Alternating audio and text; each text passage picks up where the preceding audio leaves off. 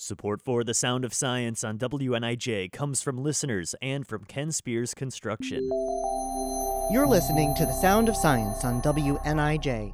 I'm Newt with NIU STEAM. And I'm Becky. Have you ever noticed that your fish tank water looks cloudy even after a good cleaning? I scrub the glass, refresh the water, and get all my plants in place, and it looks dirty again so quickly. Why is that? Well, Newt, that is because you disrupted the nitrogen cycle. Your tank is its own ecosystem that needs to maintain a balance. All fish tanks have a delicate combination of ammonia, nitrites, and nitrates. We do need to clean our tanks to keep things hygienic, but changing the water or filter can upset this balance. If the combination is too far out of whack, things can become toxic. I know ammonia is a byproduct of digesting and expelling food, but what are nitrites and nitrates? Where do they come from? Ammonia can also come from dead material, live plants, and uneaten food.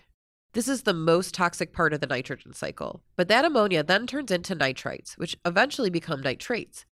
Each step of the cycle decreases the toxicity level for the fish.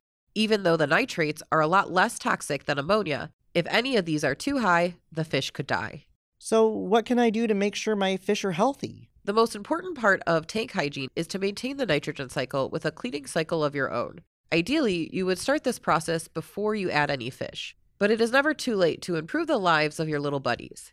Add water conditioner and bacteria to the water to start this process.